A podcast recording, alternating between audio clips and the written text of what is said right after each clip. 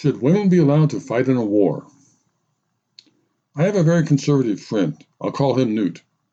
And he loves to jerk my chain. But the other night, he was absolutely convinced that he had finally found something that we could both agree upon. And our conversation about it went a little something like this. And just what might that be? I asked him with interest. Well, I think we can definitely agree about the role of women in combat. What do you mean?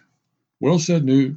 As a Vietnam veteran yourself, I would hope that you would agree with me that there simply is no role for women in combat, and that they should be staying home and raising their children. But what if they don't want to stay home and raise children? It doesn't matter. Women should still never be allowed to fight in a war under any circumstances. You wouldn't have wanted a woman next to you in a foxhole in Vietnam, now would you? Well, I guess that all depends, I pointed out. I'm serious, said Newt.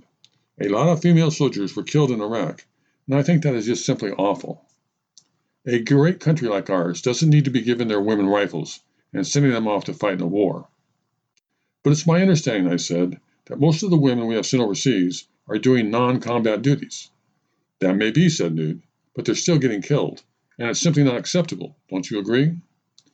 Well, I said, as you know, I think it's unacceptable that any American soldier has died in some of these really stupid wars lately. Just stay on the subject, said Newt.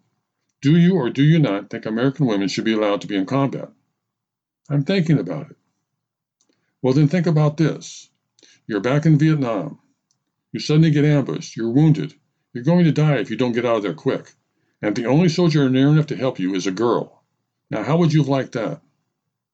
Actually, I said, come to think of it, I was in a situation pretty similar to that once, and the only soldier near enough to help was a guy, and he didn't move a muscle until reinforcements got there. So, you're honestly going to tell me that you think men and women are equal in combat situations? I just don't know, Newt.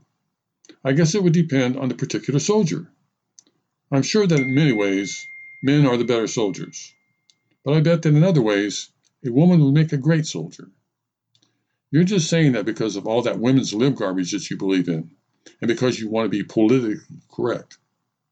Come on, be honest. I want a yes or no. Do women belong going off to fight in a war or not? After giving it another minute or so of serious thought, I finally said, Okay, here is what I think. I think women should be allowed to fight in a war, but only if all the men have to stay home. Now, what in the world is that supposed to mean? Think about it, I said.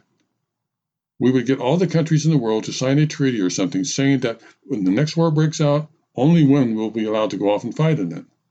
And why would we do something as stupid as that? Just to think of all the lives we would save. Why would lives be saved? Well, I explained, because unlike men, the vast majority of women are much too smart to keep fighting and dying for years and years over things that don't make any sense. Nope, I think it was Woody Allen who said that the hardest part of any war is just getting everybody to show up. And if only women were allowed to be soldiers, we might even get rid of war altogether. Because I bet women would have no trouble at all finding better and much more important things to do with their lives than fight in stupid wars.